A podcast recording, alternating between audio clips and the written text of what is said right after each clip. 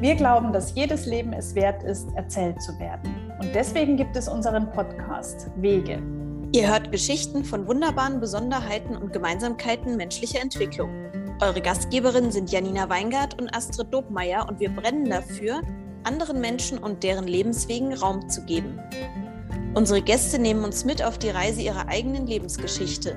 Sie teilen prägende Stationen und für sie wichtige Erfahrungen. Denn dadurch können wir alle gemeinsam erleben, dass uns als Menschen viel mehr verbindet als trennt. Wenn ihr diese Verbindung auch erleben wollt, dann hört jetzt aufmerksam zu. In unserer heutigen Folge spricht Janina mit Juliane, für die als Ergotherapeutin und systemische Paar- und Familientherapeutin schon immer der Mensch im Mittelpunkt stand. Viel Spaß bei unserer Folge und wir starten wie immer in der Zukunft.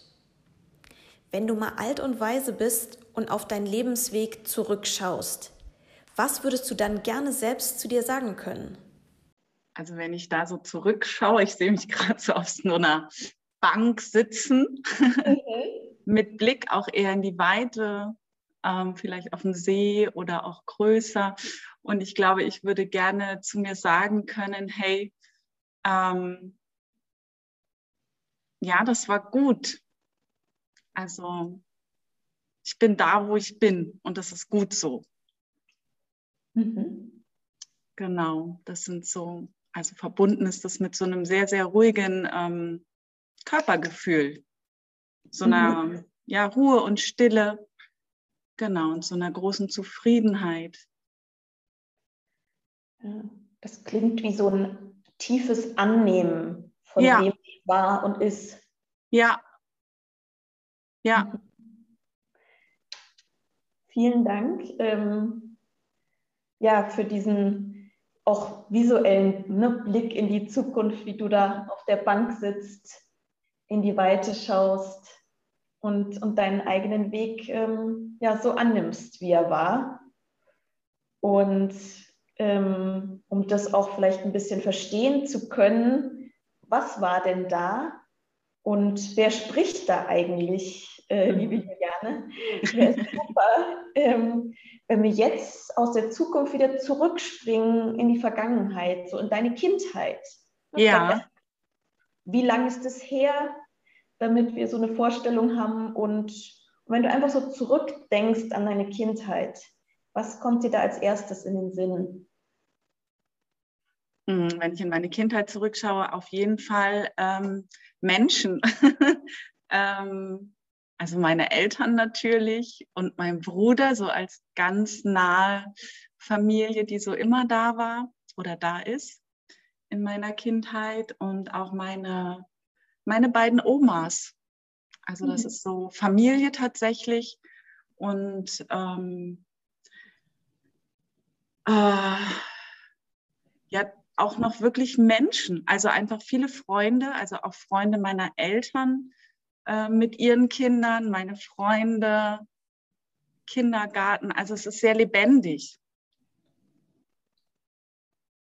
Also wenn ich da jetzt so hingehe, ich weiß gar nicht, wie alt ich da bin, also ganz spontan würde ich sagen, ich bin so vier, fünf vielleicht. Und ähm, ja, da ist so ganz viel ähm, Bewegung, Lebendigkeit ähm, und auch Freude. Mhm. Genau. Ja. Und ähm, da ist, äh, ich weiß gar nicht, ja, es, ähm, so vom Bild her, ähm, also ich bin in Berlin groß geworden, also auch geboren und auch erwachsen geworden. Mhm. Und ähm, es gab so einen Park und da fanden Feste auch statt. Also auch so, ja, gar nicht so Familienfeste, sondern eher so mit Freunden. Also Freunde ähm, und Kontakte haben schon immer, glaube ich, eine sehr, sehr große Rolle in meinem Leben gespielt. Und es taucht jetzt gerade so plötzlich auf, der Essener Park im Tiergarten, in Berlin Tiergarten, genau. Und einfach viele, viele Erwachsene, also Freunde meiner Eltern, Bekannte meiner Eltern und die Kinder genau, viele Kindergartenkontakte, glaube ich, hauptsächlich auch. Mhm. Und vielleicht, damit wir mal so ein Gefühl dafür bekommen, ne, wann war das ungefähr, was war das für eine Zeit, mhm. was war da gerade so, so los in der, in der Welt oder in Berlin? ich weiß gar nicht in der Welt. Nein, die Stadt war auf jeden Fall noch geteilt. Also ich bin mhm. 1975 geboren. Ähm, ja, es wird zu Ende, ja, um die 80er Jahre rum gewesen sein, ne, wo ich so, ja, vier, fünf war. Ähm, vielleicht sogar schon, schon auch noch einen Tick älter, weil mein Bruder taucht da in diesem Bild auch auf und der ist 1979 geboren. Also so Anfang der 80er, würde ich sagen. Und in dem Alter hatte ich, glaube ich, nicht den Blick für, was ist so los in dem erweiterten äh, Feld, aber so in meinem Feld, Berlin Tiergarten, ähm, ja, eine geteilte Stadt auf jeden Fall. So, mhm. und ähm, aber als Kind ist das, glaube ich, total normal. Also wir haben das nur gespürt eigentlich, oder ich habe das damals nur gespürt, wenn wir in Urlaub gefahren sind, natürlich, ne, aus der Stadt raus. Ähm, äh, ziemlich schnell an einer Grenze zu sein und dann zu gucken, wie lange braucht man dann da durch. Mhm. Und dann äh, mit dem Auto der Weg ähm, durch die DDR. Genau. Ja. Und dann halt wieder an einer Grenze ausreisen und warten. Und da schon auch die Unterschiede spüren, einfach vom Straßenbelag. Ne? Also wie, mhm. wie fährt man da Autobahn und so. Genau.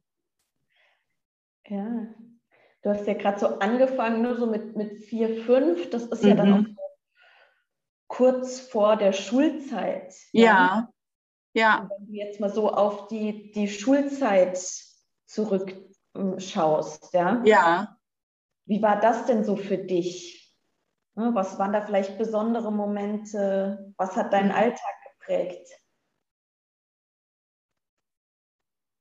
Also ich ähm, sehe jetzt so, so vor meinem inneren Auge taucht so die, die Einschulung tatsächlich auf. Ähm, mit einer riesen Schultüte, die meine Mama selbst gebastelt hat und die sehr, sehr groß geworden ist. Und ähm, das Gefühl, oder auch wenn ich so an diese Fotos denke, war schon, ich, ähm, ich war sieben oder bin dann zumindest sehr schnell sieben geworden. Ähm, äh, so eigentlich so ein Grundgefühl erstmal so von Schüchternheit und so ein bisschen abwarten, ne? was aber, also was kommt denn da auf mich zu?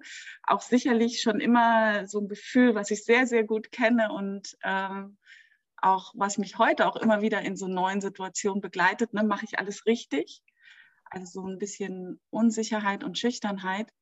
Ähm, genau, und da einfach, ich glaube, ich war eher eine stille Schülerin, gerade am Anfang ähm, das hat sich dann verändert, aber ähm, wirklich so am Anfang so dieses erste Gefühl, wenn ich so da jetzt so hinspüre, war wirklich ähm, ja alles richtig machen zu wollen.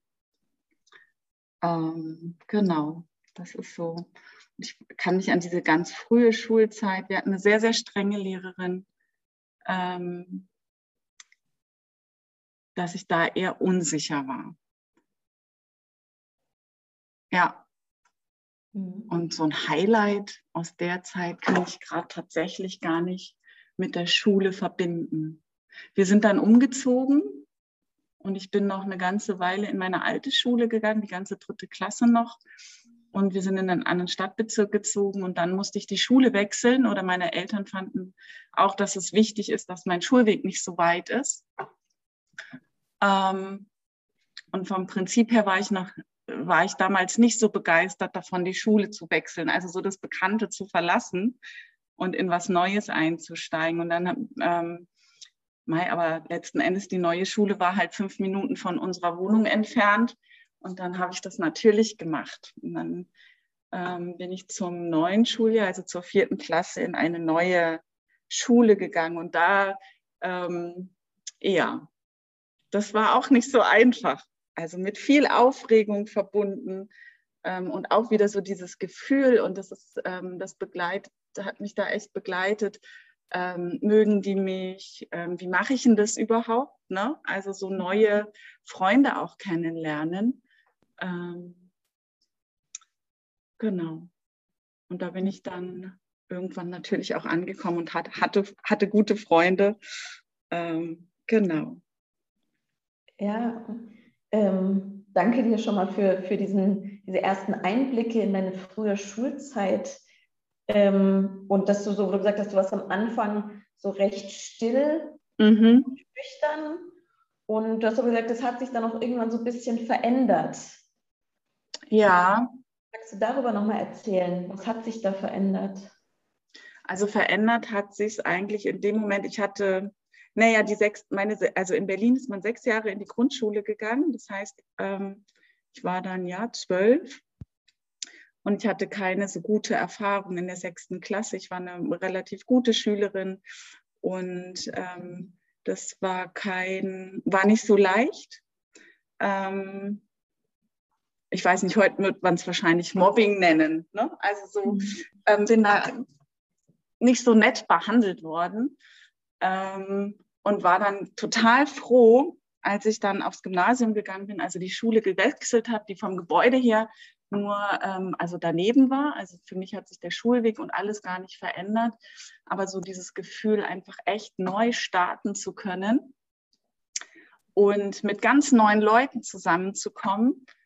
Ähm, und ich habe dann auch äh, sehr bewusst eine, also man wird ja mal gefragt, mit wem man gerne in eine Klasse gehen möchte. Und ich hatte hatte dann, ähm, hatte dann jemanden genannt aus der Nachbarklasse, wo ich das Gefühl hatte, ich möchte echt neu starten. Ich möchte mit niemandem aus der alten Klasse zusammen sein, sondern ich möchte echt neu starten. Und ich glaube, an dem Punkt hat es angefangen, sich zu verändern, ähm, dass ich da ein bisschen mutiger geworden bin und vielleicht auch nicht mehr ganz so still war. Also dann ja auch so der Eintritt in die Pubertät. Also und ich habe mich dann in der neuen Klasse sehr schnell auch wohlgefühlt.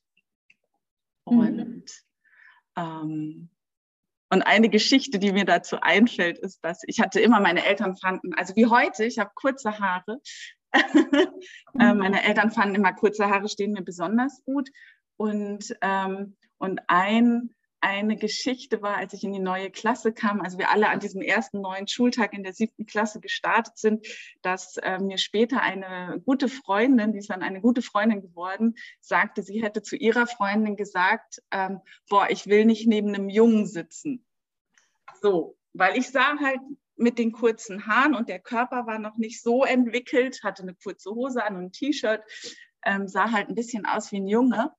Und ähm, oder sie hat es zumindest so wahrgenommen. Und da hat es angefangen, sich zu verändern, dass ich auch dachte, nee, ich will jetzt auch mal lange Haare haben. Ähm, und äh, habe dann die Haare wachsen lassen und alles Mögliche. Und habe da so angefangen, ähm, ja, wie will ich das eigentlich haben? Und da bin ich mutiger geworden. Mhm. Genau, und dann ähm, die ersten naja, wo ich nicht mehr so still war, das waren dann schon immer auch ähm, ähm, Sachen mit Lehrern, die ich da, glaube ich, so ein bisschen ausgetestet habe. Wie weit kann man da gehen? Wie weit darf man seine eigene Meinung sagen oder darf ich meine Meinung sagen, ähm, auch wenn die vielleicht nicht ganz konform ist? Ähm, ja, ich glaube, so ein bisschen das Pubertäre ähm, habe ich mit meinen Lehrern getestet. Weniger daheim, Wobei meine Mutter das vielleicht anders oder meine Eltern das anders beantworten würden. Aber ich, so für mich, habe so das Gefühl gehabt, ich habe viel in der Schule getestet. Mhm. Und ähm, dann ist ja eine siebte Klasse Pubertät oder ist man ja noch so, so mitten in der Schule und dann die Zeit rennt ja und dann ist, ist ja fast schon, ne, geht so Richtung Ende. Kannst du dich daran noch, noch erinnern, wie so, ja, vielleicht die, die letzten ein, zwei Jahre der Schulzeit waren und was dann für dich auch so diesen Übergang ja. das, was sich dann nach der Schule entwickelt hat. Ja, also ich hatte, ähm, hatte einen Freundeskreis, der auch immer ein bisschen älter war. Das heißt, die waren vor mir mit der Schule fertig und meine letzten zwei Jahre an der Schule waren eher so ein bisschen, ähm, dass ich dachte, boah, ich will da jetzt echt schnell durch. Ich habe da keine Lust, Lust mehr drauf. Also ich glaube, so richtig gerne bin ich gar nicht in die Schule gegangen, dann auch zum Schluss. Ähm, mich hat eher das interessiert, was kommt danach. Und ähm, ich glaube, ich wusste das auch damals schon echt relativ früh, dass ich, in welche Richtung ich zumindest ähm, gehen möchte. Und ähm, insofern war ich echt total froh, als ich irgendwann dann mein Abi-Zeugnis in der Hand hielt und dachte, boah, endlich ist das ähm, vorbei. Endlich. Also muss mich nicht mehr mit Dingen aufhalten, die ich nicht mag und die ich auch nicht kann, ähm, sondern ich mag dahin, ähm, wo es mich hinzieht. Und das wusste ich tatsächlich auch relativ früh schon. Ich würde sagen, so in der neunten, zehnten Klasse hat sich das entwickelt, dass ich wusste, so grob zumindest, wo ich beruflich mal hin möchte. Ja, und ja, und dann war ich echt froh, als die Schule vorbei war. Ja, das, das klingt nach so einer Erleichterung, dass du dann so richtig deinen Weg auch wirklich starten und, und weitergehen konntest. Ja, ja. Also ich habe dann, ähm, ich weiß gar nicht, äh, na, es war schon so ein Gefühl von nach der Schule, ich muss erstmal, ich möchte nicht ähm, gleich wieder in sowas, in so einen schulischen Kontext. Also für mich war klar, ähm, ich möchte nicht gleich studieren oder eine Ausbildung machen, sondern ich bin dann, ähm, habe ein freiwilliges soziales Jahr gemacht. Also ich hatte damals einfach durch die älteren Freunde, viele haben Zivildienst gemacht und, ähm, und ich habe damals gedacht, das ist eigentlich nur fair, wenn ich das als junge Frau auch tue, wenn das die jungen Männer machen müssen. Mhm. Ähm, und war schon, ich glaube echt schon meinem also solange ich mich erinnern kann, eben wirklich dieses mit Menschen zusammen zu sein, das ist das, was mich immer interessiert hat und was ich immer auch gern mochte. Ähm, und habe dann freiwilliges soziales Jahr gemacht und bin in der Altenpflege gelandet. Das war jetzt nicht so meine erste Wahl, aber damals der Träger, der hatte halt, also da, was ich wollte, also mit, eigentlich mit Menschen mit Behinderungen, mit jungen Menschen mit Behinderungen arbeiten oder ähm, im Kindergarten irgendwas machen. Da gab es keine Plätze und er hat gesagt, ich kann dir in der Altenpflege was anbieten. Da habe ich gesagt, ja, okay. Ähm, keine Ahnung, was mich erwartet, aber ich bin dann, ähm, ja, äh, bin dann in der Altenpflege gelandet und habe dann ein halbes Jahr in einer Tagespflegeeinrichtung gearbeitet und ähm, ein halbes Jahr in der häuslichen Pflege.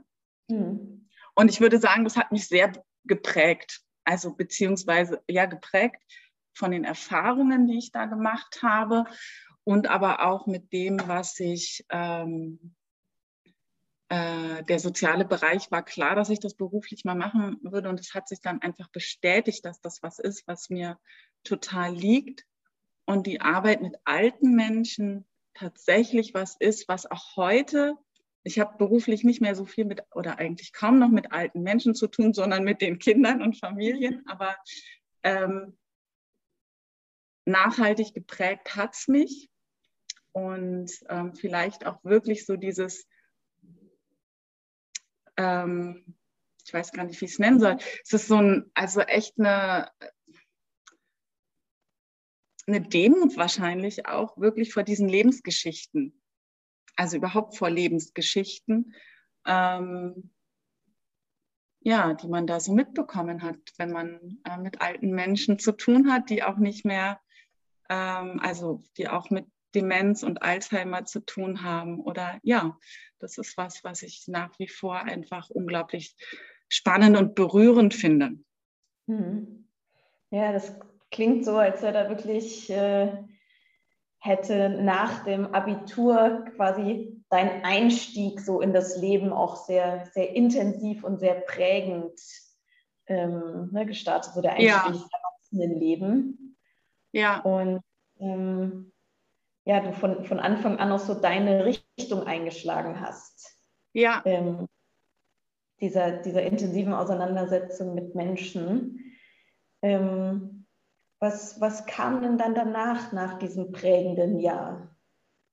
Na, dann hab, war klar, okay, ich möchte, also der soziale Bereich, das ist was, was mich interessiert. Die Psychologie hat mich immer interessiert.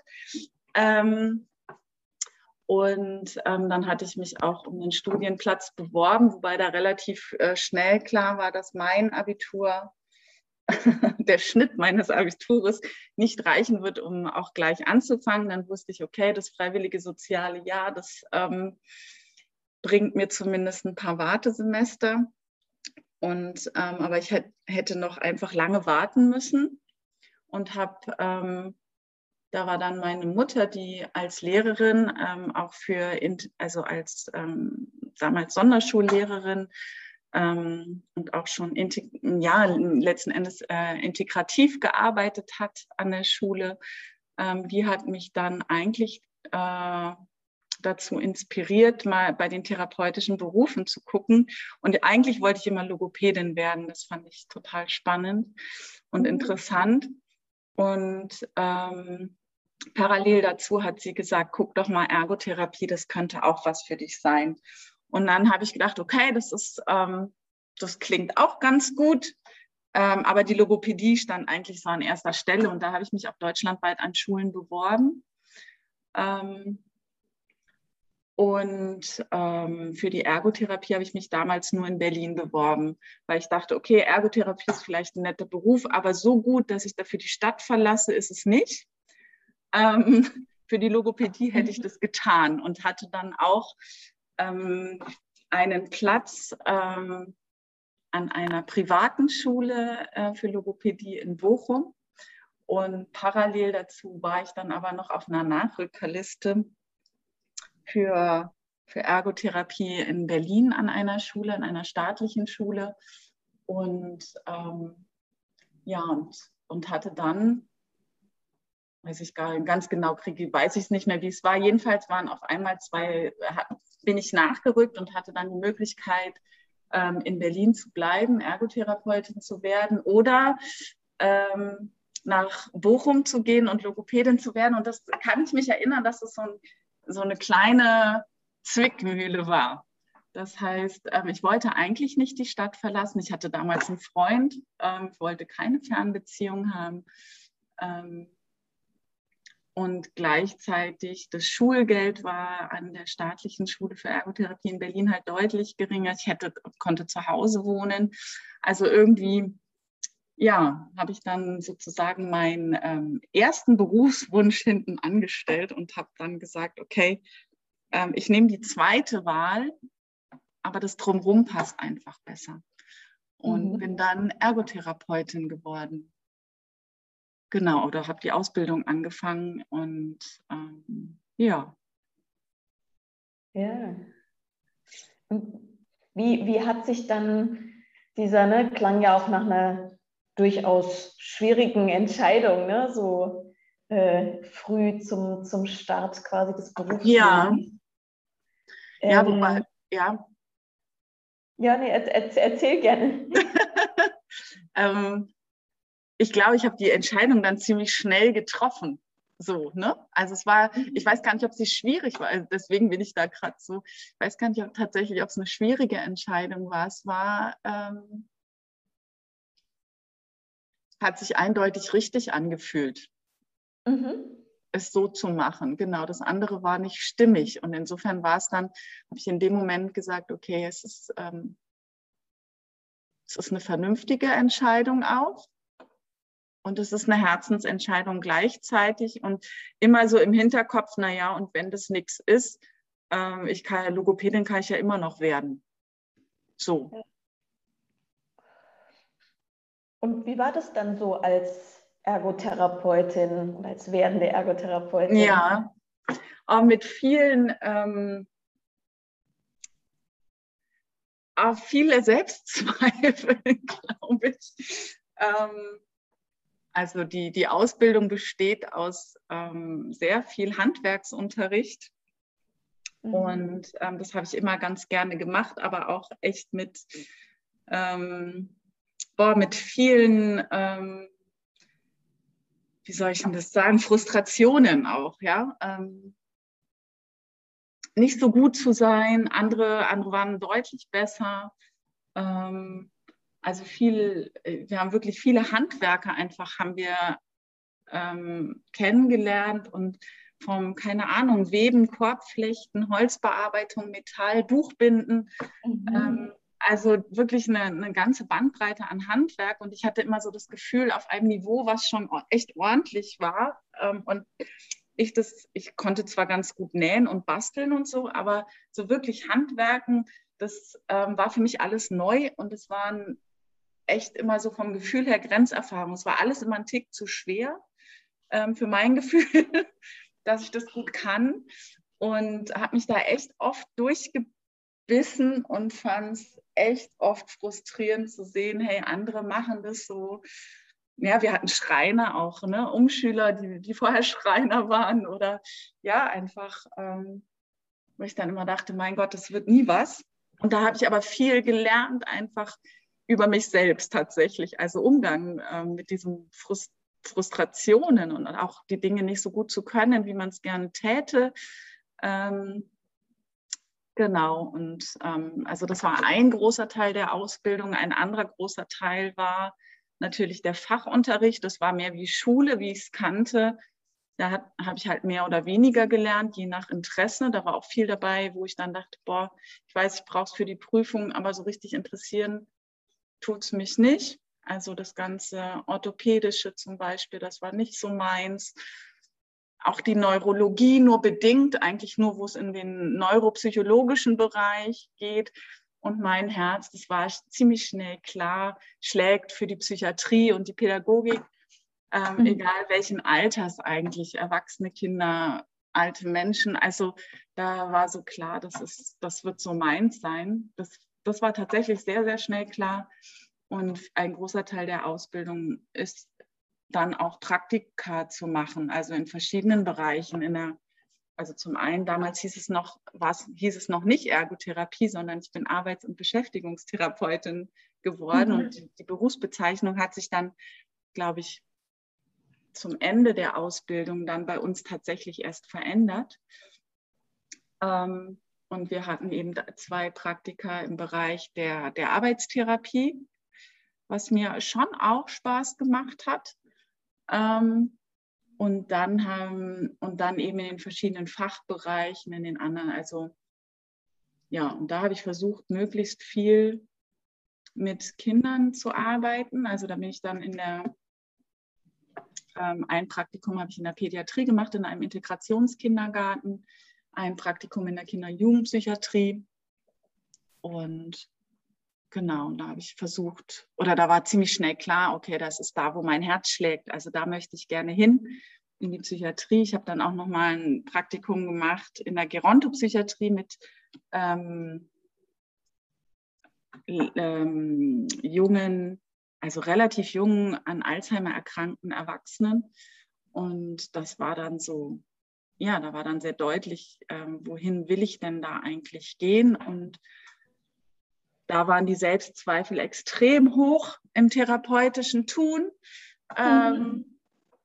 Also ja, und ich glaube, die schönste Geschichte meiner Ausbildung war tatsächlich, dass ich in meinem Pädiatriepraktikum, wir haben einen Besuch von unserer, unserer Dozentin bekommen, die sich dann halt eine Stunde angeschaut hat ähm, die wir vorbereitet haben und ich mit einem Kind gearbeitet habe.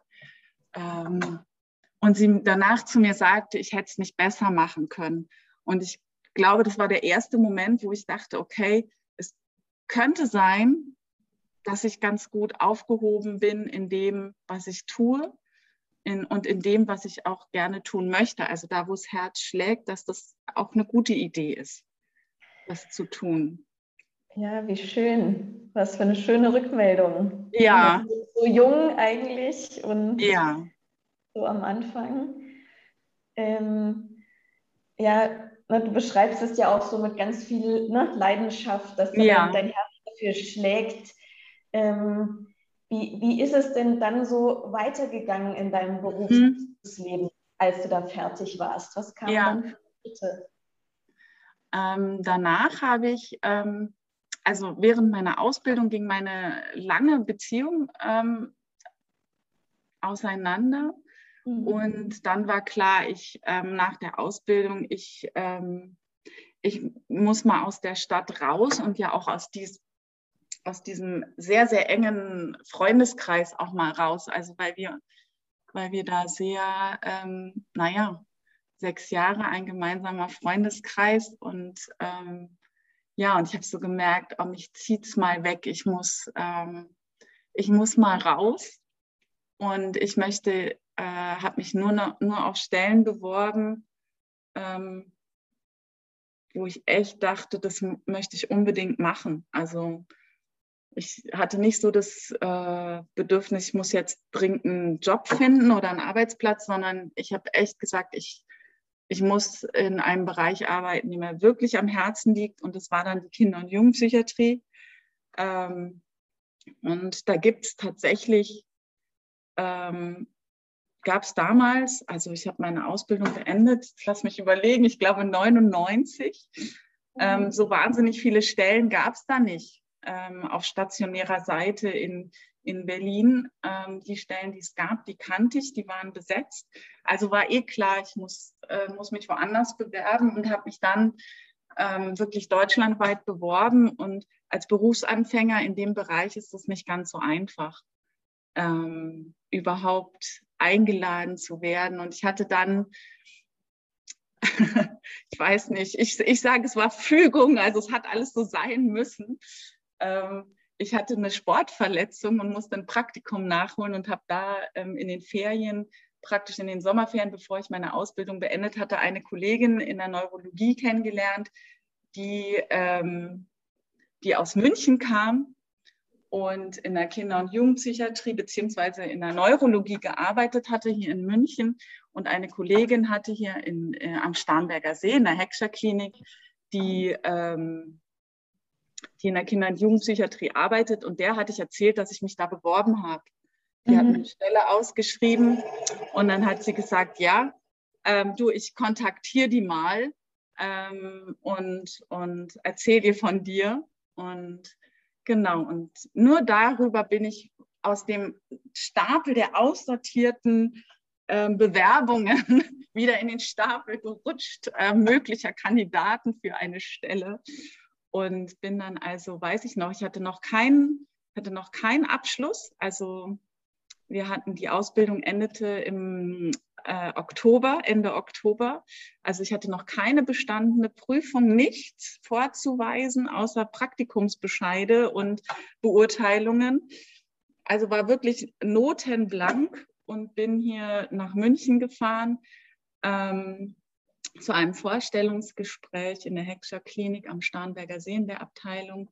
Und ich bin, ich werde es nie vergessen, ich steige, es hatte kein Auto, also ich bin öffentlich angereist, was da ein bisschen schwierig ist, weil es wirklich auf dem Land ist. Aber ich bin in Starnberg aus der S-Bahn gestiegen, habe ähm, so ein bisschen Wetter wie heute, strahlender Sonnenschein, blauer Himmel, ähm, den See, ähm, sozusagen vor mir die Berge im Hintergrund und wusste, okay, das wird hier mein Arbeitsplatz. Also hier werde ich hier werde ich arbeiten. Und da hatte ich noch mit niemandem ein Gespräch geführt, sondern war wirklich noch auf dem Weg.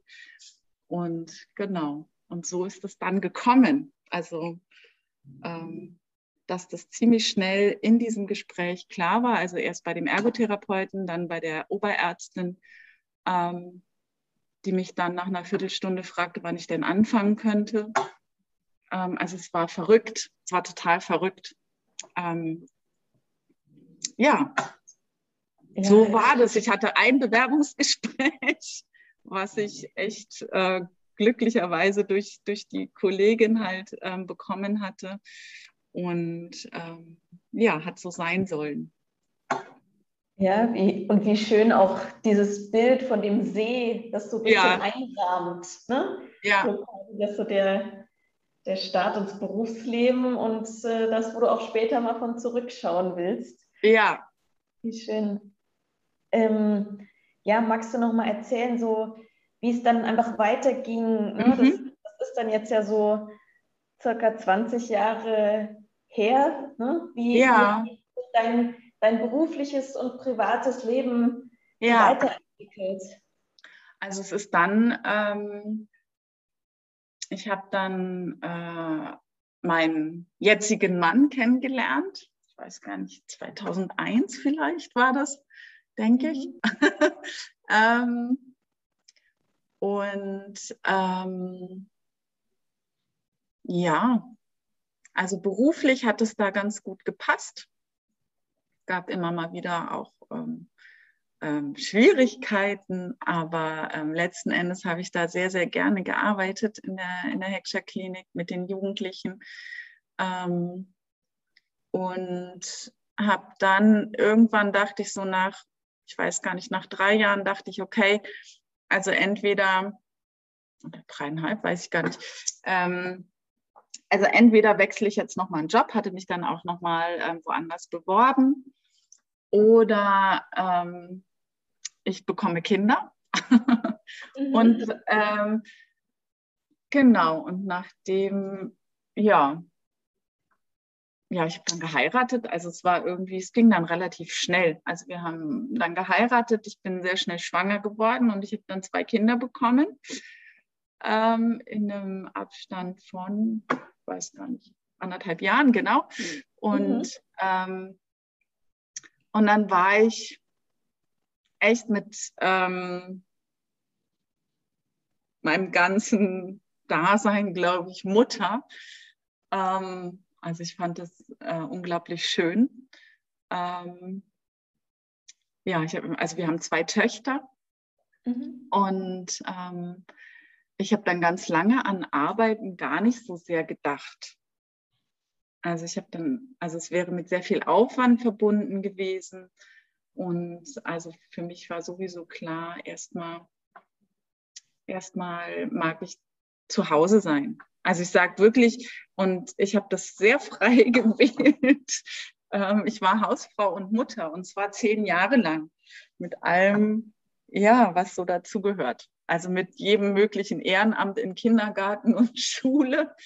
Ähm, und viel, weiß ich gar nicht, ja. Ich habe das sehr genossen, einfach diese Zeit und habe immer mal wieder dran gedacht, äh, muss ich jetzt arbeiten? Also, weil es eigentlich nicht in meinem, eigentlich war es nicht in meinem Bild, ähm, so lange zu Hause zu sein. Ne? Also irgendwie habe ich immer gedacht, ich müsste jetzt auch arbeiten, weil ähm, das gehört vielleicht auch zu einem modernen Frausein dazu, dass man, dass man dann arbeitet. Und auf der anderen Seite habe ich immer gedacht, mei, ich habe ja eh keinen Job, wo man jetzt Karriere in dem Sinne macht. Ne? Also es ist, ähm, und irgendwie war das dann immer klar, nee, ich muss, also wir konnten uns das leisten und dafür bin ich sehr, sehr dankbar tatsächlich, dass ich die, überhaupt die Wahl hatte, ähm, also nicht arbeiten zu müssen auch. Ähm, und insofern war das ähm, eine Entscheidung, da echt zu sagen, nee, ich bleib, äh, bleib zu Hause. Die Kinder sind ganz normal im Kindergarten gewesen und in der Schule. Ähm, und ich habe viel ehrenamtlich gearbeitet. Und dann kam irgendwann aber der Punkt auch, wo ich gemerkt habe, okay, jetzt reicht es tatsächlich nimmer. Also die Kinder werden groß ähm, und ich brauche jetzt irgendwie wieder was, was, ähm, was mich ausmacht oder wo ich mich wieder so, so wiederfinde, wie ich das gerne hätte. Und dann bin ich ähm, habe ich gedacht, okay, das Erste, was wieder ein bisschen besser funktionieren müsste, wäre mein Kopf. Ähm, ich muss noch mal was lernen. Mhm. Ähm, und habe dann ähm, gedacht, okay, ich mache den Heilpraktiker für Psychotherapie. Ähm, aber ich mache nicht drei Jahre jetzt noch irgendwie eine Ausbildung, sondern das muss zügig gehen. Also ich habe dann an einer Schule hier in, in, in München nachgefragt, ob es möglich wäre, nur die Prüfungsvorbereitung zu machen. Ich hatte so das Gefühl, psychiatrisch ähm, das kriege ich gut hin. Also ich kenne viele psychiatrische und psychische äh, einfach Krankheitsbilder. Ich habe Erfahrung ähm, auch im Arbeiten. Ähm, das muss irgendwie auf den kurzen Weg gehen, dass ich nur mhm. diese Prüfung mache. Und ähm, ja, und es ging dann auch. Und dann habe ich das gemacht und habe die Prüfung, also bin ein halbes Jahr praktisch in die Schule gegangen nochmal, habe das alles gelernt, was ich zu lernen hatte oder lernen musste und habe dann die Prüfung gemacht und das hat Gott sei Dank im ersten Anlauf alles so funktioniert, wie es äh, sein sollte. Und habe dann aber tatsächlich auch gesagt, das war die letzte Prüfung in meinem Leben, die ich gemacht habe. Ich möchte das nicht mehr. Ich möchte nicht mehr vor Menschen sitzen und das Gefühl haben, tatsächlich geprüft zu werden und auch ein bisschen abhängig davon zu sein, ob das jetzt Menschen gut finden, was ich da sage oder auch nicht. bei aller Notwendigkeit, die ich auch sehe, ne, dass das so sein muss, wenn man so etwas tut. Aber das war auch sehr klar. Also da müsste schon noch mal großartig etwas passieren, dass ich sage, ich stelle mich noch mal in der Form einer Prüfung. genau. Und dann war ganz schnell klar, jetzt habe ich diesen Heilpraktiker für Psychotherapie und ähm, ich möchte gerne therapeutisch arbeiten. Ergotherapeutisch war jetzt nie was, also ich habe dann immer so ein bisschen geschaut, war jetzt nie was dabei, was mich so wahnsinnig interessiert hätte. An meine alte Stelle, das hatte ich dann entschieden, gehe ich nicht mehr zurück. Die war sehr, sehr lange freigehalten. Das war damals ohne weiteres möglich mit, keine Ahnung, verlängerten Sonderurlaub wegen Erziehungszeiten, wie auch immer. Und ähm, genau, und dann habe ich gedacht, ähm, ähm, durch meine eigene Erfahrung mit äh, dem äh, mit dem Kinder haben und äh, Familie sein, ähm, was nicht immer ganz leicht war, ähm, und ich da auch Beratungen in Anspruch genommen hatte oder wir ähm, als Eltern Beratungen in Anspruch genommen hatten. Ähm, das ist was, was ich sehr, sehr gerne tun möchte. Hm. Ähm, Eltern, Familien zu begleiten. Ähm, und dann bin ich ähm, systemische Therapeutin geworden, Familie, Paar- und Familientherapeutin. Genau. Im VfT in München. Genau. Und es war dann so,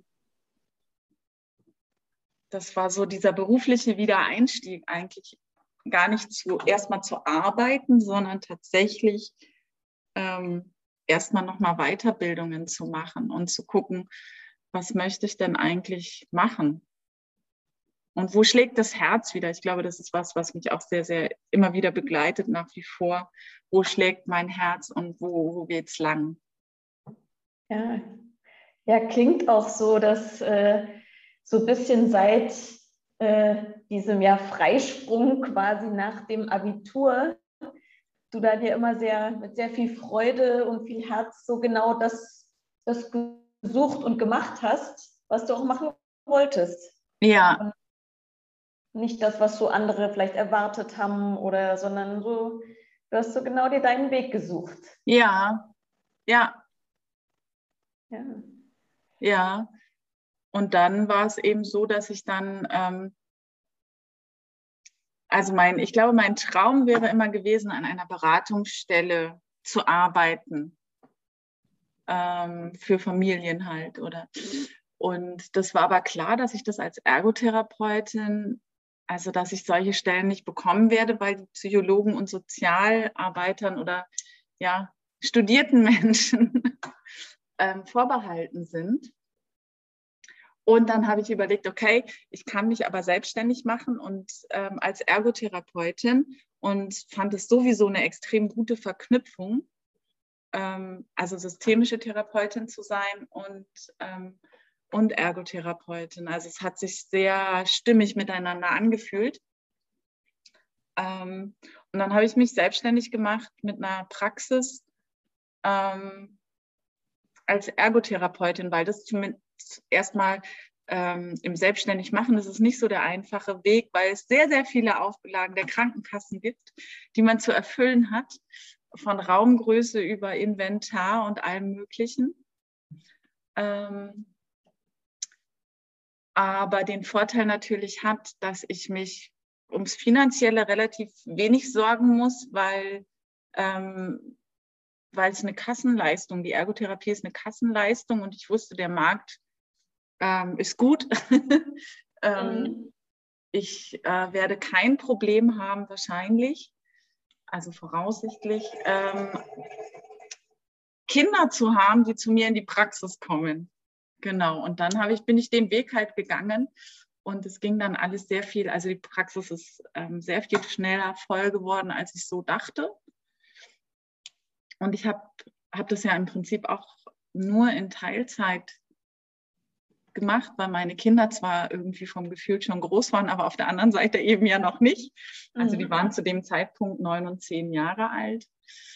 Genau. Und, ähm, und so ist dann die Praxis letzten Endes Jahr für Jahr auch gewachsen ähm, und ich konnte mehr arbeiten und ähm, ja. Und die Praxis gibt es nach wie vor, genau. und ähm, ja, ich weiß gar nicht. Irgendwann kam dann eben dazu, dass ähm, das, der VfT, das Institut, wo ich selber gelernt hatte, ähm, dass da die Anfrage kam, ob ich ähm, Lust hätte, als Dozentin ähm, mitzuarbeiten. Und das hat mich dann irgendwie wiederum total aus den, weiß ich gar nicht, aus den Socken gehauen, weil ich ähm, damit nie gerechnet hätte. Also es gab schon immer so die Idee, das wäre was Schönes, auch in der Lehre tätig zu sein. Aber das hatte ich nie so wirklich verfolgt. Also, und insofern kam die Anfrage so ein bisschen aus dem, aus dem Nichts und war sehr überraschend. Und, und gleichzeitig war das echt so klar, dass ich das machen möchte. Auch wenn ich das Gefühl hatte, das gar nicht zu, zu können. Aber ähm, da so eine Herausforderung auch zu sehen, ähm, einfach wieder für mich ein Stück weiterzukommen und in Richtung Zukunft einfach zu denken, ähm, was ich denn eigentlich gerne mal machen möchte noch und wie sich das alles sehr, ähm, also zu dem Zeitpunkt hat sich das wirklich alles so angefühlt, als wenn es einfach ganz, weiß ich gar nicht, natürlich, organisch äh, wächst und genau, und seitdem, also das war vor vier Jahren, bin ich eben auch noch ähm, Trainerin in dem Weiterbildungsinstitut und ja, und auch da wächst wieder und hat sich durch Corona sehr viel nochmal eröffnet für mich. Ähm, ja. Genau. Ja, das heißt, so hört sich so an, als würdest du jetzt wirklich so mit beiden Beinen und ganzem Herz da stehen, wo es dich irgendwie auch schon so immer hingezogen hat. Ja. Ja, es ist also ein ständiges, also du hast ganz am Anfang auch sowas gesagt, ne, wo, wo hat sich was verändert und wo sind die Dinge auch so geblieben. äh, äh, das, das merke ich, dass so dieses ähm, sich weiterentwickeln und Schritte nach vorne gehen. Also dass Veränderung für mich echt was ist, was so sich immer wieder auch natürlich ergibt. Also wo ich nicht so viel, also gefühlt nicht so viel dazu tun muss, sondern dass sich die Möglichkeiten einfach bieten und dass es dann, dass ich dann, glaube ich, echt schon jemand bin, der sagt, ja klar, keine Ahnung, was daraus wird, aber lass, ähm, lass uns das machen, ausprobieren und ähm, also immer wieder weiterzugehen.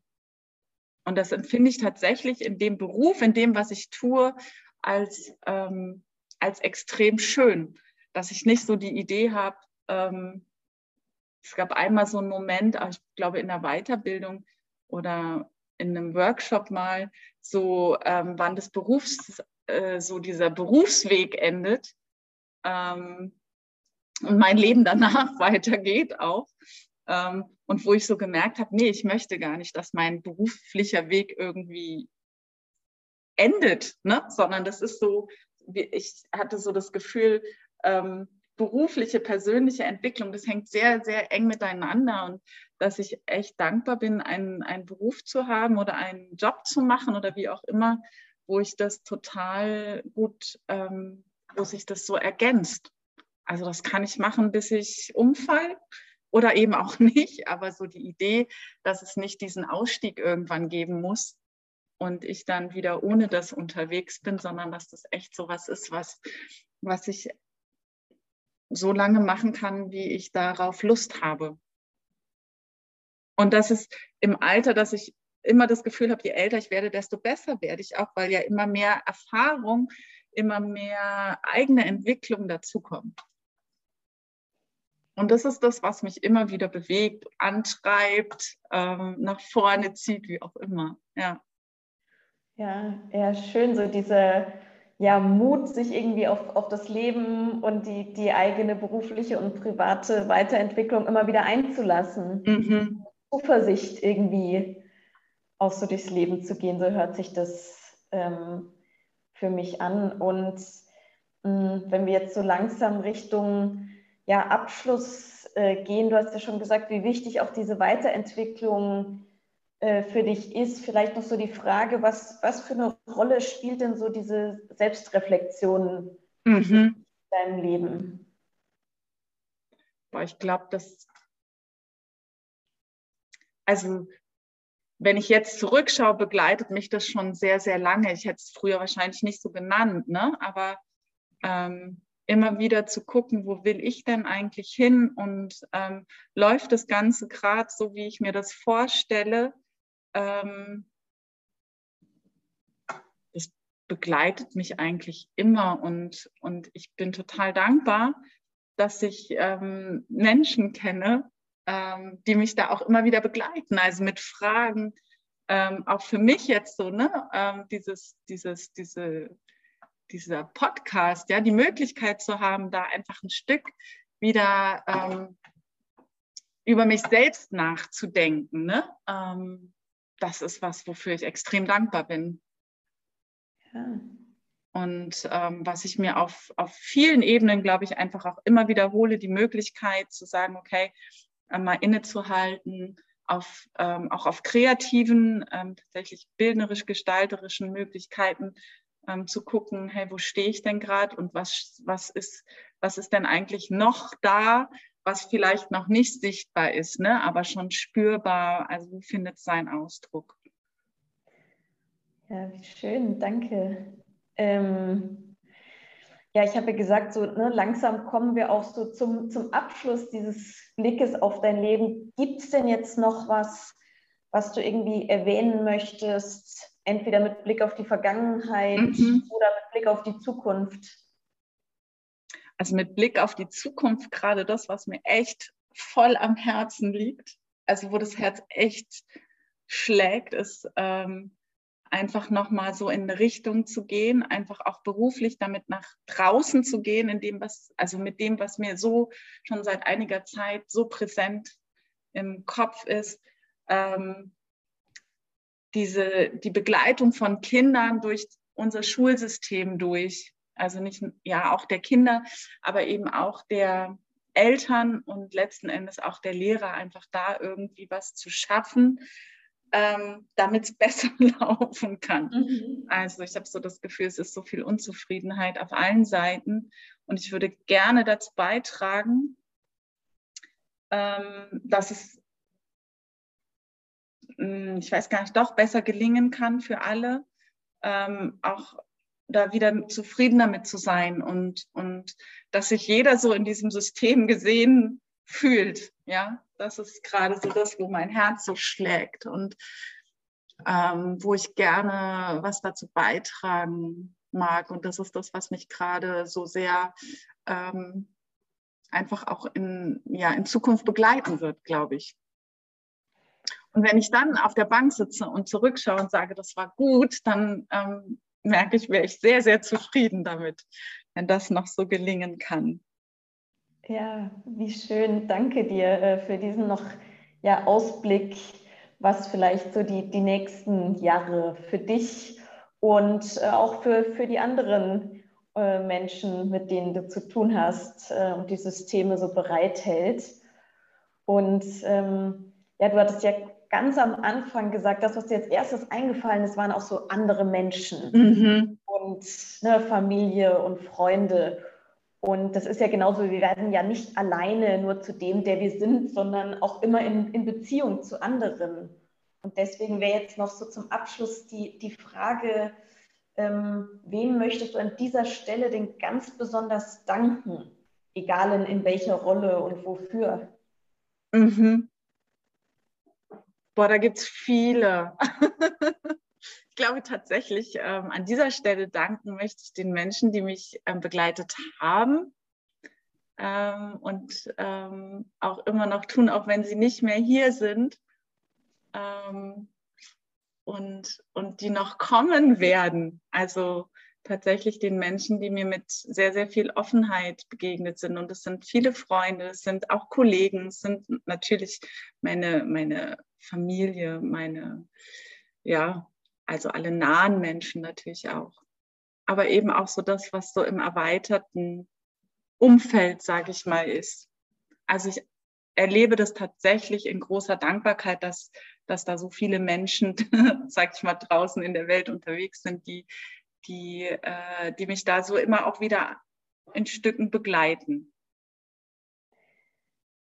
Ja. Ja, und dir natürlich fürs Fragen stellen und zuhören.